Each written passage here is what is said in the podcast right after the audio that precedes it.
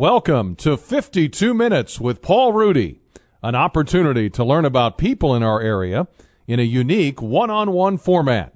Our host is someone who has spent his entire life growing up, attending school, and creating a highly successful business of his own in our local community. Please join us for the next 52 minutes as we settle in for another enlightening visit with today's guest. Here is our host, Paul Rudy.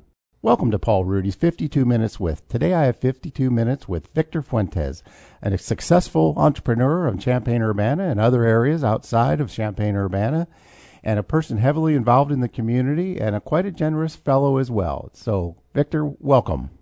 Paul, thanks for having me over. It's a pleasure being here with you. Well, great. Uh, I've been kind of looking forward to this. I don't think I'm going to get the typical story from you today. Uh, I read where you initially grew up in Mexico. That's Tell me correct. about that. Sure. Uh, I was 11 years of age when I came to the States. Um, it was 1991 uh, when, through my father, who was a migrant worker, brought us over. Um, not only myself, but my siblings and my mother. Uh, we actually came to Chicago. Again, I was 11 years of age when we came, and uh, we ended up moving to Champaign in 1998. And so here I am, selling tacos since then. well, he's pretty humble about that. Um, so let's go to that first 11 years. What was kind of some of your memories from your childhood being in Mexico? You know, I didn't realize uh, how poor we really were as a kid, and I never really missed anything because I didn't know any different. I think I actually got my um, cultural shock when I came to Chicago, and I have something else to compare it to. Uh, but it will go back to my 11 years, I just remember growing up uh, close to family. My grandparents live a couple of doors down, a lot of aunts and uncles. Um, so, very typical childhood, you know. It was slightly challenging if I have to compare with living here in the States. But at the time, I didn't think so since I didn't have nothing to compare it to. And tell me about your folks. So yeah, you know, my my father is deceased. Um, he passed away three years of, three years ago. My mother is here in town in Champaign. Uh, she lives not far from from us.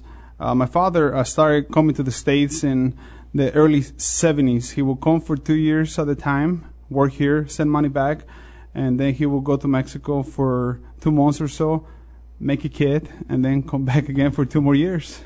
And he you he made a lot of kids. yes, it's actually six of us alive. It was seven of us. I lost a brother when I was a child myself. Um, but yes, and each of us, believe it or not, is two years apart because of that particular reason, him being a migrant worker. And that's hard work. It is, you know. I mean, the one thing that my father always uh, his say to all of us was hard work always pays off, and he was truly a remarkable hardworking man. Uh, I don't remember ever saying that he was tired. He worked 60 hours plus per week and never complained, just plowed through. And tell me about mom.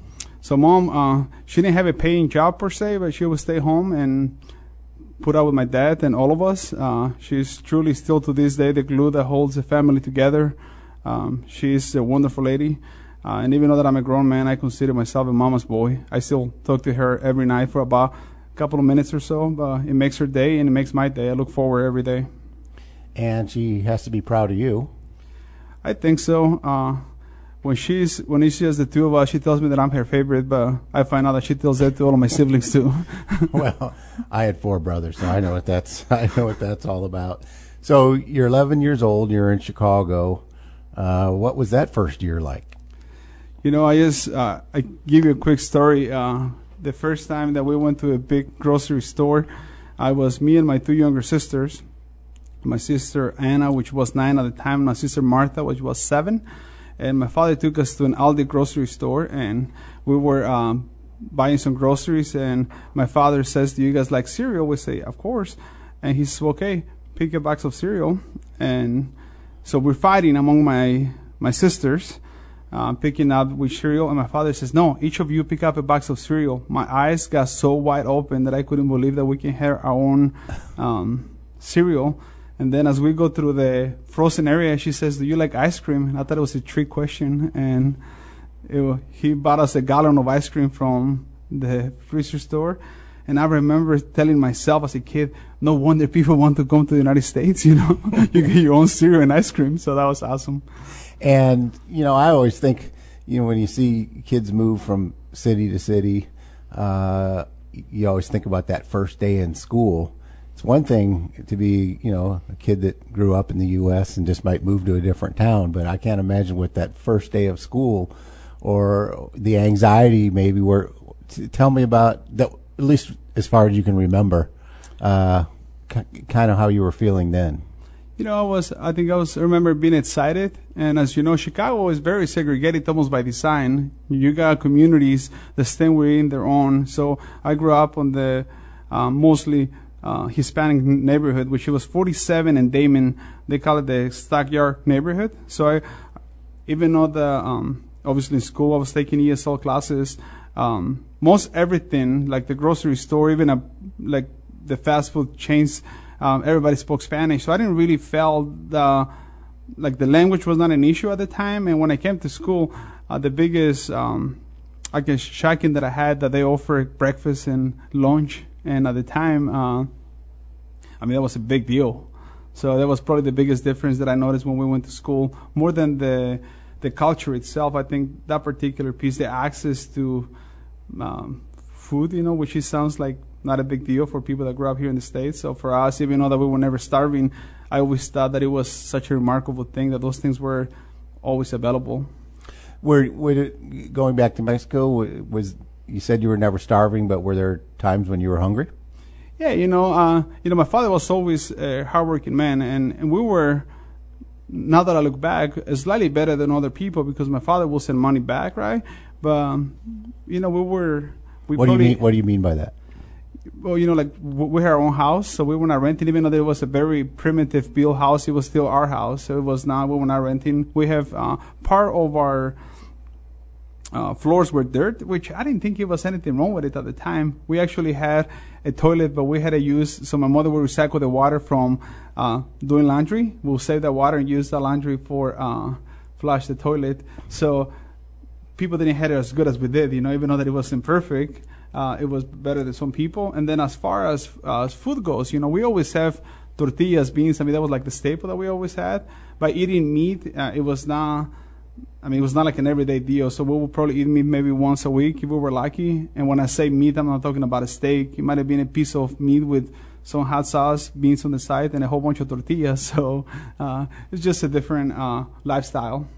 And are there things? It sounds like one of them is hard work pays off that your you know parents taught you as a child that you find yourself still driving the way you think and live today.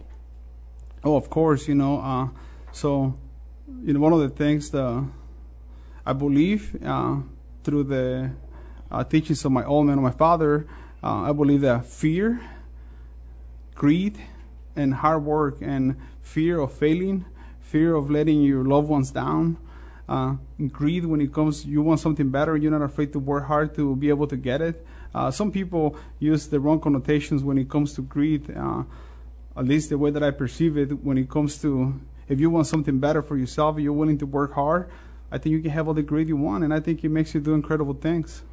Do you see a lot of people of any culture, or just your view of the United States, uh, that maybe a lack of success they blame lack of opportunity, or is it? You know, how, do you feel? How do you deal with that? You know, I'm very, very uh, uh, protective and proud of the fact that I live in the United States. Uh, even though that I'm always proud of my ethnic background, the fact that I was born in Mexico, right? I mean, this, I mean, this essence of who I am. But I'm extremely grateful for having the opportunity to live here in this country, right? And to me, and the only other country that I have to compare it to, obviously, is my own, is Mexico. And I truly believe that this is a place that if you're willing to work hard, uh, with a little bit of luck, lots of work hard, you can do just about whatever you put your mind to it. So when you, when I hear other um, either ethnic backgrounds or people of different races who talk uh, not necessarily positively about the states. I take it extremely personal because, honestly, not only for myself but for my siblings, my parents. I mean, this has truly been a has changed our way of living, the lives that we have touched, you know, the people that we have employed. uh, the fact that we can give back to our community. Um, it has been just to the fact that we are in this amazing country. So I'm extremely grateful, and I'm extremely proud, you know, to call myself an American, even though that I was born um, in Mexico. When people ask me, uh, Victor, how often do you go back home? And I always know what they refer to. I always say I go home every night, and and I know what they refer to. Sure. Right? But this is home to me. You know, all my girls have been born. I have four daughters. All of them have been born in the states. So um, I don't get too political when you say what my thoughts are about people speaking negatively. I just take it personal. You know, I try not to speak my mind in public very much uh, with people that I don't know. Uh, it's kind of a self subject, I guess. Sure. I mean, and naturally so. And your siblings all adjusted well back when you when you guys moved from Mexico to Chicago. Yes. Um, so my so I have an older brother. His name is Ezekiel. He goes by Sammy. Um, give you a little funny story about him. You know. So since he's the oldest, his claim to fame is that he's the only one that is good looking out of the six of us that are alive, and he says that is because he was made out of love, and the rest of us were made out of necessity. You know. so uh, Spoken yeah. like a true eldest brother. yes.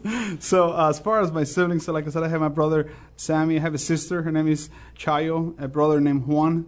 And then I have two younger sisters, uh, Anna and Martha. Yeah, uh, all of them are great. You know, all of them happen to work on the restaurant bu- and the restaurant business. Uh, my sisters uh, have their businesses of their own. You know, they're extremely hard workers. Uh, they're extremely successful on their own ventures. So I couldn't be prouder to call them my siblings. Do you think that was uh, they all then embraced what your dad taught them about hard work and, and feelings like that?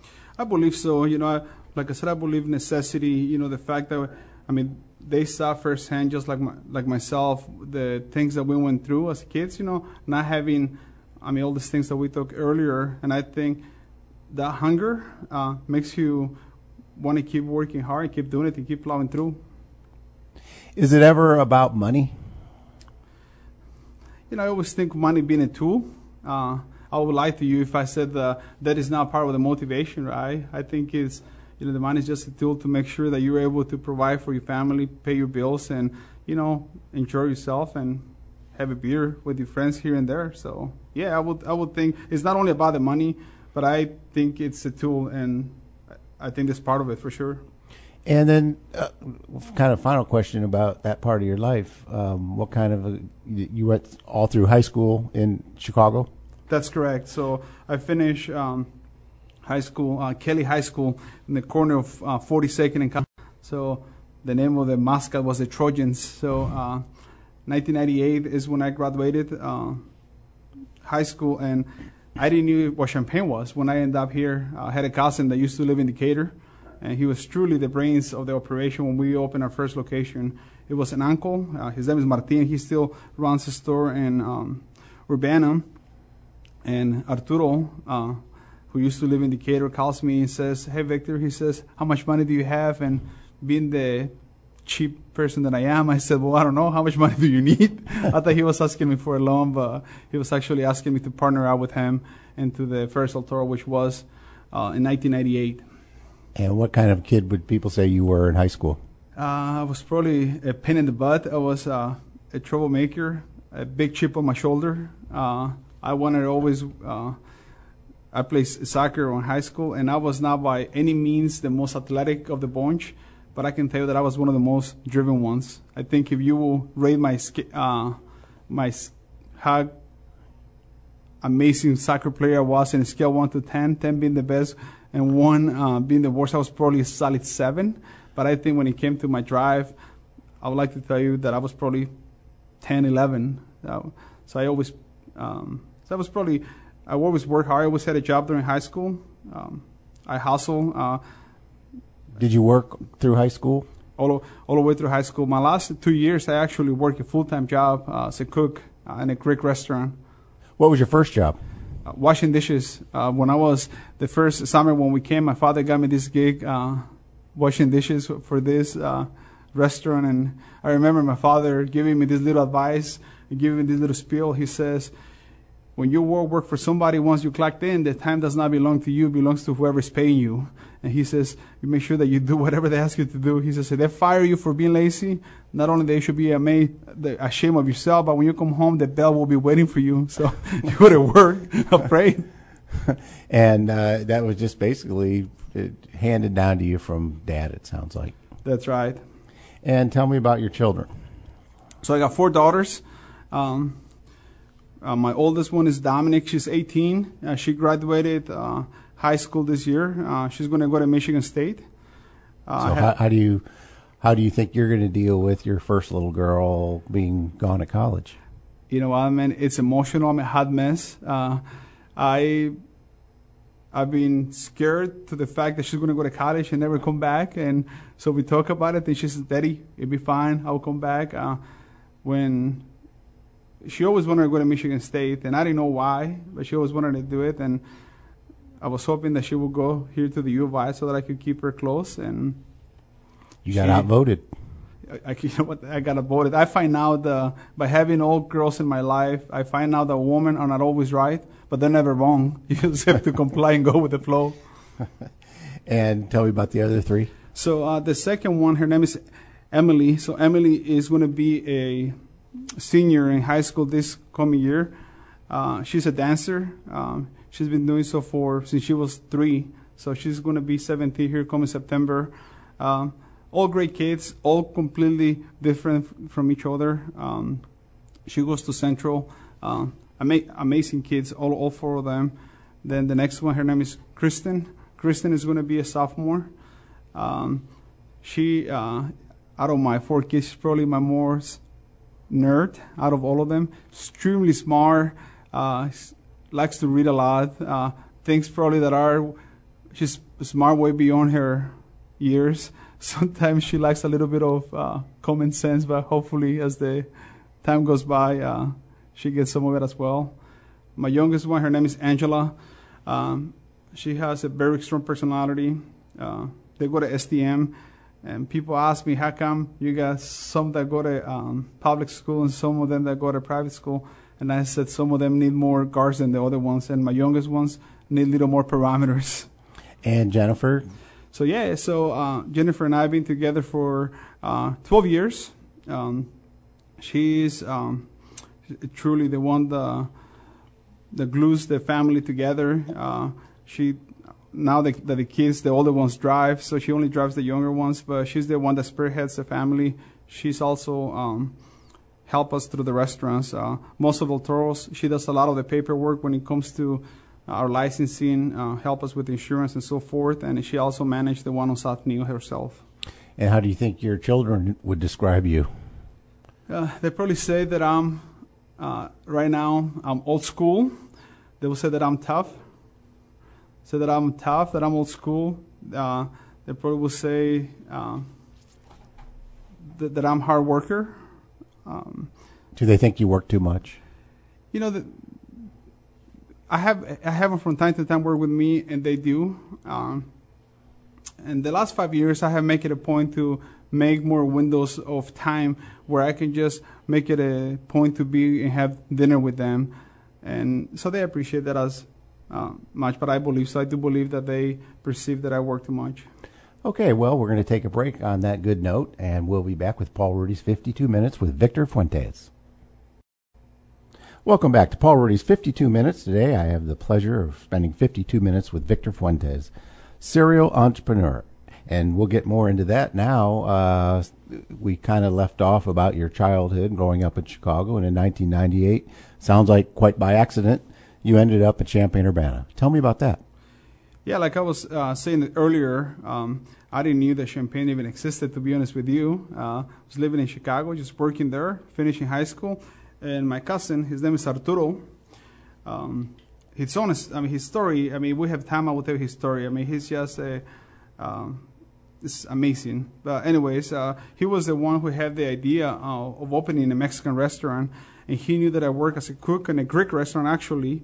And he says if I wanted to be partners, uh, he asked me uh, to come and move to Champaign, and we did. So that was June of '98 when I first came to Champaign.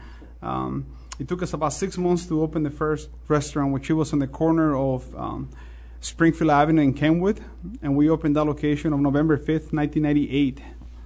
That location was a couple of different restaurants, wasn't it? That's correct. So I believe originally when it was built, it was built for Mr. Steak, and then after it was Mr. Steak, uh, it was the lady who happened to be my landlord at the time. She had a restaurant herself, and that was uh, China Inn. And I believe when she closed that down is when we took it over, and then we make it into um, El Toro. So, what do you wish you go back to your first store?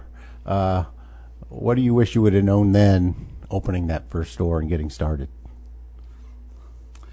You know, I don't know that I wish that I knew anything different at the time. I sometimes wish that I was the same kid that I was then. I was, uh, you know, they said that ignorance can be a bliss. I was a lot more fearless back then. I was because I didn't knew of all the risks and the challenges that came with having a business. So I think it made it easier. So I learned tremendous amount of uh, lessons by making mistakes because I didn't knew and I wasn't afraid.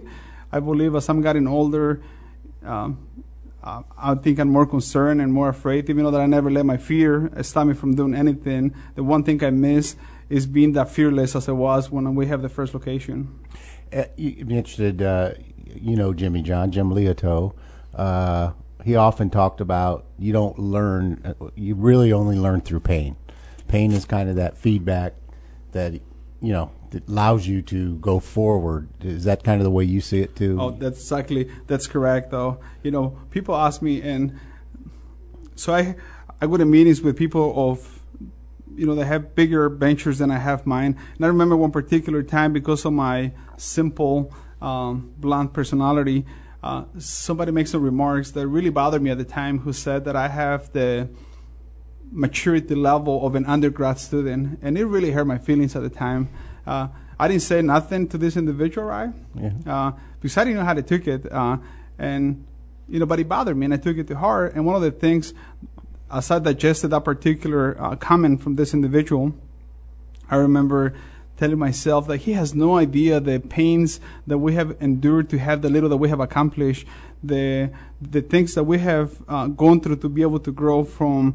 I mean, there were times that we didn't pay ourselves to make sure that we have money to pay to do payroll, to make sure that we can save the little extra money, to make sure that we open the second location and so forth. So once I realized, you know, that yes, I may not have gone through a brick and mortar uh, university of school of sorts after high school, uh, the lessons that I learned by pain, by suffering, by making mistakes, I believe they have given me um, the experience that I have, the appreciation, uh, the endurance to deal with um, uncertainty. So, yes, I believe pain and mistakes make you stronger, and if you're able to learn from them and keep plowing through, I don't think nothing can stop you. What, what was the? What would you say is, if you have one, your biggest business mistake you ever made? I would say, uh, so I'm in business with my family. Uh, as you can imagine, that by itself is challenging. Um, I believe the the loyalty that we have with each other and the lack of formal agreements, uh, that was probably the the biggest uh, business mistake that I have done. I think that has slowed me at some point from growing. But you know, t- thanks to it, you know, I mean, I have learned. You know, we kind of regroup. Uh, I'm in I'm in business with my older brother Sammy through most of our ventures. But I will say, not having uh, operational agreements early on, that was probably the hardest thing that I ever did. Yeah, I, I can identify with that. Some of my biggest issues in the, my, you know, throughout my career, if you just had better structured agreements on the front end, it probably could have eliminated a lot of hassle and aggravation. Um, so you have your first store open for how long before you open a second location? So in so 98 in November of 98 we opened the second one and then we opened the second one on May of 2002 uh, May 9 of 2002 that was 1104 North Cunningham. Now it's a Chinese like restaurant. It seems like we go back and forward but uh, that was our second one. And at that time, that particular location was with my original business partner, Martin. At that time, we have already bought out my my cousin, and then my brother is when he came into the business. And then you kept expanding the El Toro line. That's correct. So, uh, you know, like going back to what you said about one of the biggest challenge I have. So when my brother Sammy came into town, I love him to death. I have learned tremendous amount of things from him. But working under the same location, he's 10 years older than I am. Uh, extremely smart, super hard worker. But we have different personalities, and that created some friction. And I believe out of that friction, it triggered we need to open another store so that each of us can have our own um, location. And here we are. And you stamped out how many ultimately? So we have uh, 18 El Toros all through uh, four states. So we have, uh, as you know, the epicenter is Champaign Urbana, but we have stores in Rantoul, Arcola, Danville, St. Joseph, uh, and then we have two in Indiana, one in Zionsville, one in downtown Indianapolis, which I was my brother actually um, orchestrated that particular uh, deal. It used to be the oldest Mexican restaurant in downtown Indianapolis. It used to be called Acapulco Joe's. Um, so we acquired that one. It's El Toro now. So then we have um, a store in Cincinnati and a store in Walton, Kentucky. All right, and uh, I know you've expanded as I talked at the front of the show. Uh, I'm going back to the list. Hank's Table. Tell me about that. Yeah, you know, so I'll tell you how that worked. You know, so in 2008, 2009, um, I felt like I wanted to do something different. I actually opened a place called V Picasso, and I have tried twice. I'm a sore loser. I don't like to lose, and I'm, I open a store, I mess it up, and I said, you know what? I'm going to come back with a vengeance. and a couple of two, three years later, I reopened that place in downtown, and one of the things that I learned that I'm really good selling tacos and casual food, and uh, cities like Champaign Urbana, even though we like to think that we're foodies. Um, the vast majority of people like to have value and they want to be able to eat. If you want to, if you expect a customer to come to your establishment three to five times per week, you need to give them value not only when it comes to pricing, but also when it comes to volume as far as the amounts of food that you give them. With high-end food, the margins are a lot less, uh, they're super small, the prices are higher. So, you know, I never find my niche. And out of that particular deal, uh, Hank's Table was born. Uh, Hank's Table um, came out of my partnership with Tracy Lips. Uh, she actually uh, had a farm, and we met together through um, through V Picasso. She was my partners on that particular um, venture, and we decided that we needed to do something different, something a little more approachable. That we wanted to do uh, some burgers and sandwiches, you know, sourcing uh, food from the farm, Willow Creek Farm. So her the name Hanks, uh, obviously, I don't know, my accent hasn't given me away, and we talked about it earlier, but I'm not from here, right? I was born in Mexico. So you're no, you're no Hank. no Hank, that is right. So when we were trying to figure out and come up with the name for this particular uh, new concept, I mean, we went with a whole bunch of different uh, ideas, and Tracy's uh, late husband, uh, his name was Henry, and he went by Hank, and everybody liked him. And Hank was a catchy name. It was very middle east, middle um, of the United States name. We thought it was very friendly when people say it, and it's how the name was born. And the Pink Pig, that's out, and I I used to go to the Pink House a time or two, and I'd go to Homer Lake ice fishing in the wintertime. It's no longer the Pink House. Tell me about how that happened. Yeah, so uh, so again, you know, like uh, as much as I would like to tell you that I, I, take all the credit for coming up with these amazing ideas, that was not the case. Uh, again, Tracy lives on this. She says, Victor, you should look into uh, maybe renting uh, the old pink house. And I said, you know, I know the owner. I'm going to like reach out to the building. And so I took him out for lunch. And after I went for lunch, he says, you know, I actually want to sell the building. Um, it's a, a, friend of mine, super nice gentleman. So I bought him lunch and I bought a building. It was expensive lunch. lunch. It was an it was an expensive lunch for sure, but out of there, you know, we always knew that the Pink House was an institution when it came to the name. People knew what it was. It had been uh, that at that location for I believe 30 years or so before it closed. So we decided that we are going to do a barbecue concept. Uh, again, you know, sticking with the fast food uh, concept, not fast food, but casual fast uh, dining experience that we do at El Toro. We wanted to start with the same line, so the barbecue came to mind so we decided to call it the Pink Pig. Uh, the pink just to obviously honor the name of the Pink House. But have you ever uh, going into a small town? Um, I'm just going to ask: Did you ever get a feeling that maybe you weren't welcome because you're Mexican from Mexico? You know, uh, not so much. I think when I was probably younger, I probably would. Ex- I have experienced ignorance, you know, and I would lie to you if I said that I haven't. I have, but honestly, uh, I never thought that I was privileged recently. Uh, and when I say privileged, I, never thought. I thought, you know, I have what I have, and I'm grateful, and I move forward. But recently, I did learn that when somebody uh, shows ignorance towards me, not only that I feel very comfortable in my own skin to tell them very respectfully to go f themselves, right? If I need to, or thank God I have the means. And when it comes, if I compare myself to other Latinos in town, you know, I speak enough English, you know, that I can articulate and answer or respond without having to get physical or get overly defensive. So, have I experienced it? Yes. Do I let it bother me? Not really.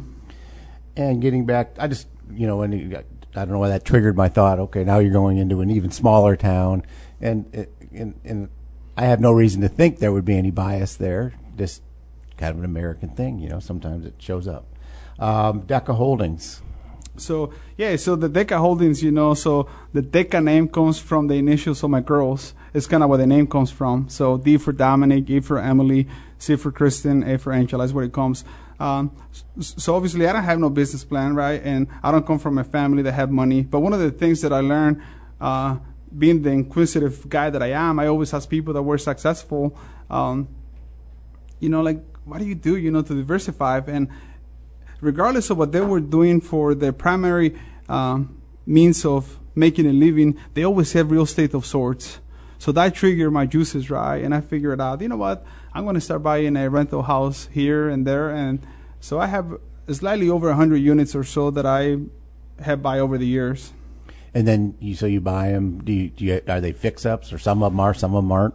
Yeah, correct. So the, so my niche, you know, uh, so I have my own crew who do maintenance through the restaurants, and that's how the whole thing actually started. So I think my happy medium is when I buy houses that need some little um, uplifting, a little bit of TLC, and so we fix them up, we rent them out. Um, all of our, I would say, like probably 95% of our properties are very solid B uh, properties, right? So they're not you top of the line by any means, but they're nice middle class uh, houses and apartments that we own. Is that a, a long game plan, or is that one that you're buying for cash flow, or a combination of both? Uh, you know, like right now, you know, pre uh, COVID 19, I always thought that that was going to be my retirement, having some passive income as I got older and I wouldn't be able to fling tacos in the restaurants and have the energy to be bouncing around. I figure out that if I can pay those um, units um, as fast as I could and because my money was not coming, it was not depending from this particular venture. Um, you know, well, my mindset has changed a little bit, and so Deca has evolved now into. So we started doing maintenance for other people as well. So I have about eight people that work for me full time on the maintenance piece.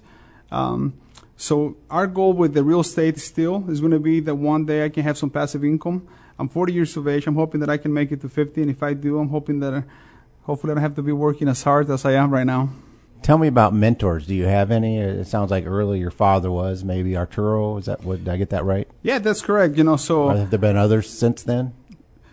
Of course they have. You know, I always so I look at people sometimes and I look at them and even people that I'm not even overly friends with them that I just like either follow up follow with them online or I can like read through them and I look at these people, right? And I look at them and I'm like and I use them as inspiration, more of a mentor, if that makes sense. Mm-hmm. I'm like, man, if they can do it, I can do it, right? But as far as having somebody like tangible, obviously because my you know, my old man, even though my old man and I were never BFFs. We were never the best friends. My father was. Uh, it's old school. I mean, he never said "I love you." It was not a way of teaching, right? But the one thing, obviously, the work hard that he um, taught us how to do, you know, has been carried through myself and my siblings. Uh, another like gentleman uh, in town, his name is James Cisco.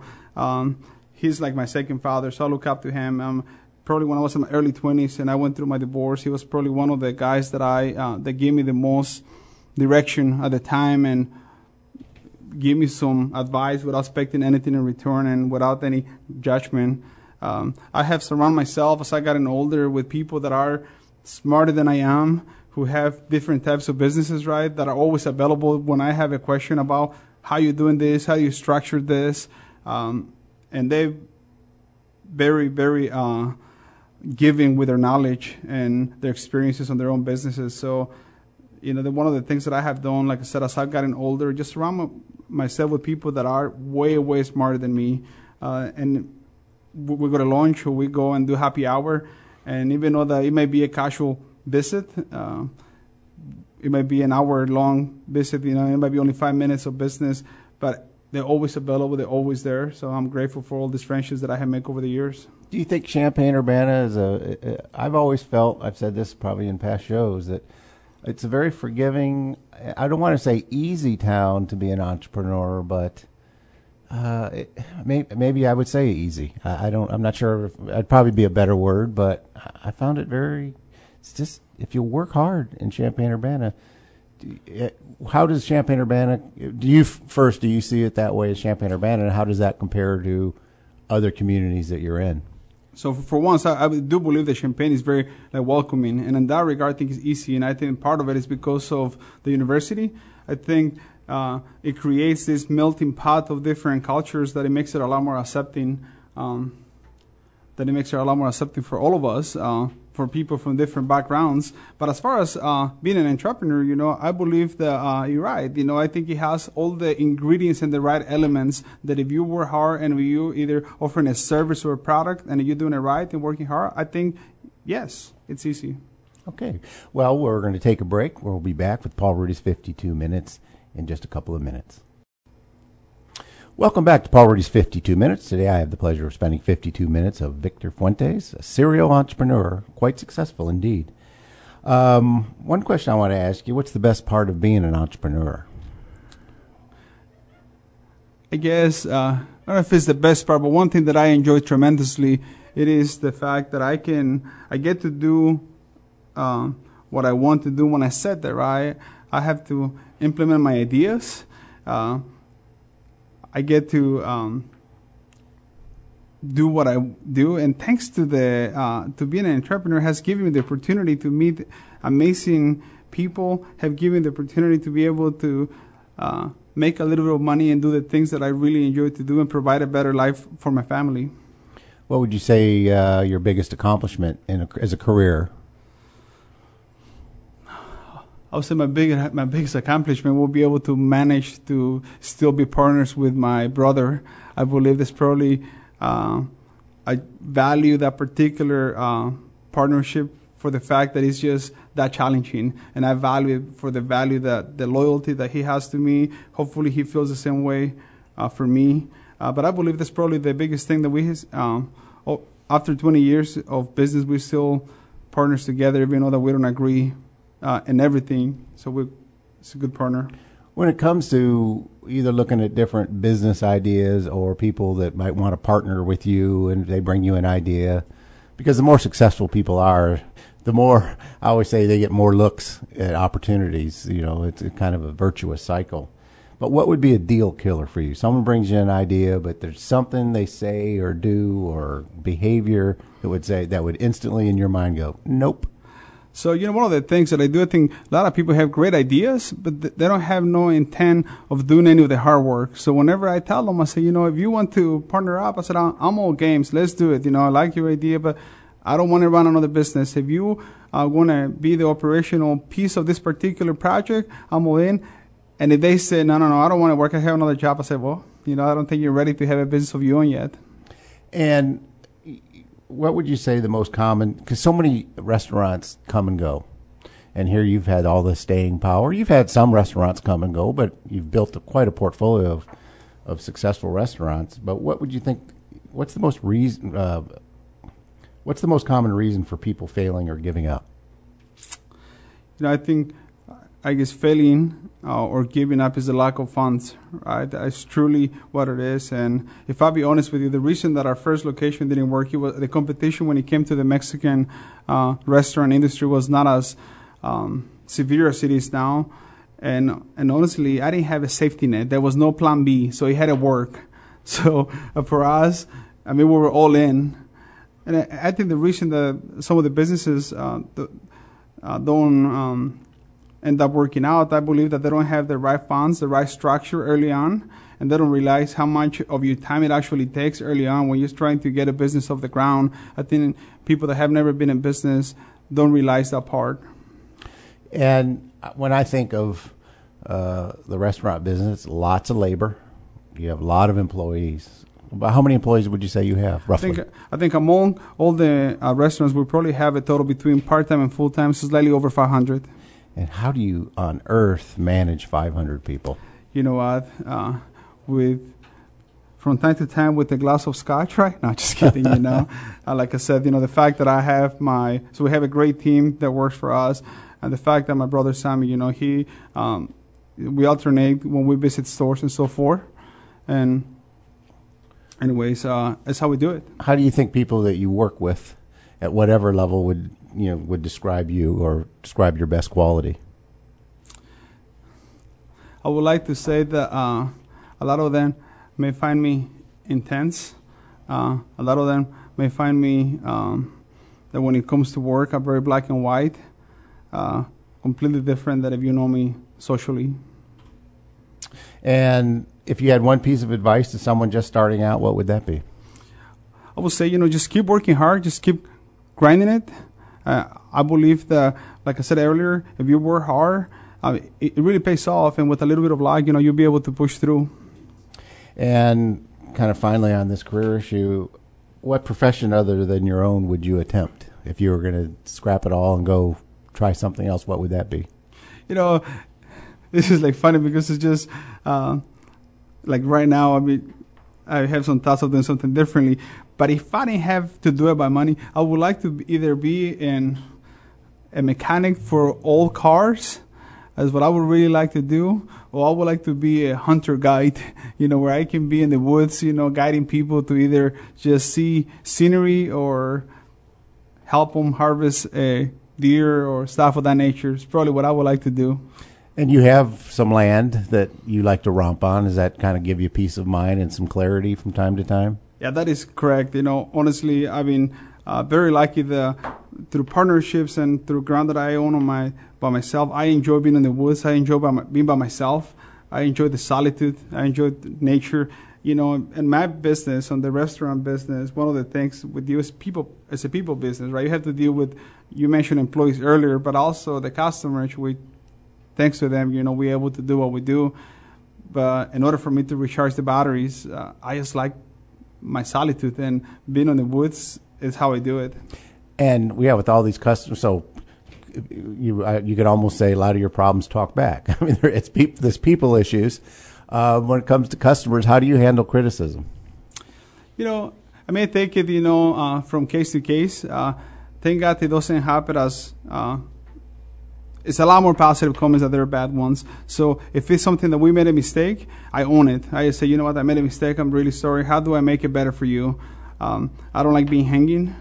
Um, so there's sometimes if it's uh, if somebody has an opinion of me or my business, right? Everybody has the right to do so. But if it's something that is factual, uh, and they say that we either messed up their order or we did or say something wrong, I like to own up to it and apologize. And how do I make it better and try to learn from that particular mistake? And when you're sitting around just thinking out in the woods, what kinds of things do you worry about and why? You know, I worry. Uh, probably my biggest thing that goes through my mind on a day in day out, I will say, is my girls. Uh, they're probably my biggest. Uh, they're my biggest priority. Uh, I love them tremendously, like everybody that has kids. Uh, so I, w- I worry day in day out that if I'm doing a good job, you know, being a good parent, providing a good example with how I am, with who I am. Uh, I try to instill good values in them. So it's probably the the one thing that I think the most uh, when I have some downtime. And how do you deal with uh, when the boyfriends pull up? Oh well, that's only the second oldest have had a boyfriend. You know, they're kids, and I struggle with it. You know, I know that it's happening, and I know that it's going to keep happening, and I just have to uh, wrap my head around it. Um, I would like to, if I tell you that I like it, I do not. I just, uh, I'm patient, and sometimes I just have to serve myself an extra cocktail to be a little more uh, mellow when they arrive. So when you kind of look throughout life uh, in general, What ki- what hurdles would you say you've personally faced, and how did you overcome them? Is there any one or two big ones? You know, I think one of the uh, probably biggest um, hurdle that I did. You know, I didn't, I don't have much, but I grew up with nothing, and when I was able to uh, have a little bit of um, success when it comes to acquiring some money, you know, I'm, I was married when I was 20th, and I believe uh, at the time not knowing how to handle the fact that I had a little bit of money. At the time, I believe that I was a slightly bit of, um, arrogant and selfish and ignorant and make mistakes that cost me my marriage uh, early on. So I believe that was probably the biggest like, hurdle, right? So uh, my ex-wife's a great woman, uh, you know, and so that was probably what we'll say that was the most challenging thing that I have um, encountered, and that goes both professionally and when it comes to family itself. Um, I believe because they're tied together because of what we do Sure. with business. And your free time, what do you like to do? So right now, uh, I you know I start I, I get I get up super early. My day start around four fifteen in the morning, but usually by nine o'clock at night I like to be put myself to bed or at least be by myself. But I like to do happy hours. Probably one of the things that I enjoy to do on my downtime. You know, spend some time with quality people. Uh, thank God I'm surrounded by tons of good friends. Yeah, that's that. You are lucky for that. Uh, what are you not very good at? Keeping my mouth shut. Uh, I'm very um, blunt. Uh, I usually say what comes to my mind, and sometimes people do not appreciate the fact that I have a very uh, strong opinion. And sometimes they ask me what I think, and I don't think they're ready for my response. Uh, when you're sitting around with some of your good buddies, your best pals at a happy hour or whatever, how do you think they would describe you? I would say that they're that I'm uh, fearless. I would like to think that they say that I'm loyal. Um, I would like to say that I'm fun. You're not. I've been with you. I'm just kidding. You're a lot of fun. Um, you're involved in a lot of organizations. Which one or two uh, would you say you know the most people, are you most involved with, and and why why is it? So it's two of them, you know, that I'm actually um, fan of them. So one of them is the um, the Boys and Girls Club um, here in Champaign.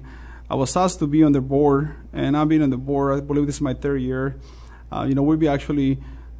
So I like what it stands for. It's a very active and involved board. So I really like that part of it. Um, I believe that the board truly has uh, a lot of input in how to spearhead the organization. I'm able to help them out. Like right now, El Toro is donating food for the Boys and Girls Club once a week um, because then I've been able to get food from somewhere else. So we're able to step in and help them out. The other one is the soup kitchen. So the soup kitchen feeds the homeless um, here in Champaign Urbana. And one of the things that we do in 2009, I remember being on the overpass on Prospect, and I saw this white uh, Caucasian. He was uh, probably mid 30s, and I look at this guy for about I don't know 10 seconds, whatever the light took, and I'm like, how come this guy doesn't have a job? I told that to myself. So I was bothered, even though that I didn't interact with this gentleman. Uh, but I was in, intrigued by the fact that this guy seemed to me to be healthy, yes, from the outside looking in. Uh, I asked um, a friend of mine, you know what his thoughts were on, on homeless, and he said, um, you know, there's a lot of people. I mean, there's a lot of different like reasons. You know, a lot of them have mental issues, which I have never even thought about that Yeah. particular piece. And he took me to the soup kitchen to see these people, right? And I said, and said, where did they get the food? And he says, you know, they get it from some restaurants, uh, give some leftovers from the day before. And I said, man, I want to do something better than that, though. I want to be able to feed them. And I've been feeding them since 2009, once once uh, a month. So it's on a Tuesday. I believe it's the third Tuesday of every month. If you ask the soup kitchen what is the most popular day they have, they will tell you with no doubt that it's Taco Tuesday when El Toro does it, right? And so we've been feeding about like 200 people uh, once a month, and we've been doing this. Um, so this is going to be our 11th year do- doing so. So those two are two organizations that I'm, um, I've, I feel proud to be able to be involved in such sort of capacity. When it comes to the homeless, it makes me feel that I'm extremely, extremely blessed. And if I can give somebody something back and give them a good meal so that they can have a Right. dignity meal, that makes me feel good. I think that's wonderful. I've had, uh, if you're talking about the Daily Bread Soup Kitchen, uh, I've had Karen Pickard on my other radio show on the money, and the boys and I have gone over there to help. Uh, that was on a Monday, so we didn't get the Taco Tuesday from there. And I would tell people that when my brother-in-law died, as a young guy, this was only about a year ago. You know, they had so many people in so fast, and everyone like, "What are we going to eat?" So I just sent a quick text to Victor. I said, "Hey, I need some help." Uh, here's how many people I have. He says, "Got it covered. Come over at 4:30." No bill. And that's not what I expected. It's not what I wanted. I gave a really big tip to your people, though. Your your help. Uh, but so I, I know Victor is a very caring, giving person. Well, Victor, thanks for joining me today. I couldn't be happier to have you on my show. And, uh, and thanks for being open and sharing. I think it's, uh, as Ed Bond was saying earlier, our producer here, uh, b- behind closed doors, he said, wow, what an interesting story it is. And it's an interesting story indeed. Well, thank you for listening to Paul Rudy's 52 Minutes with Victor Fuentes today. I'll be back in a couple weeks with another Paul Rudy's 52 Minutes.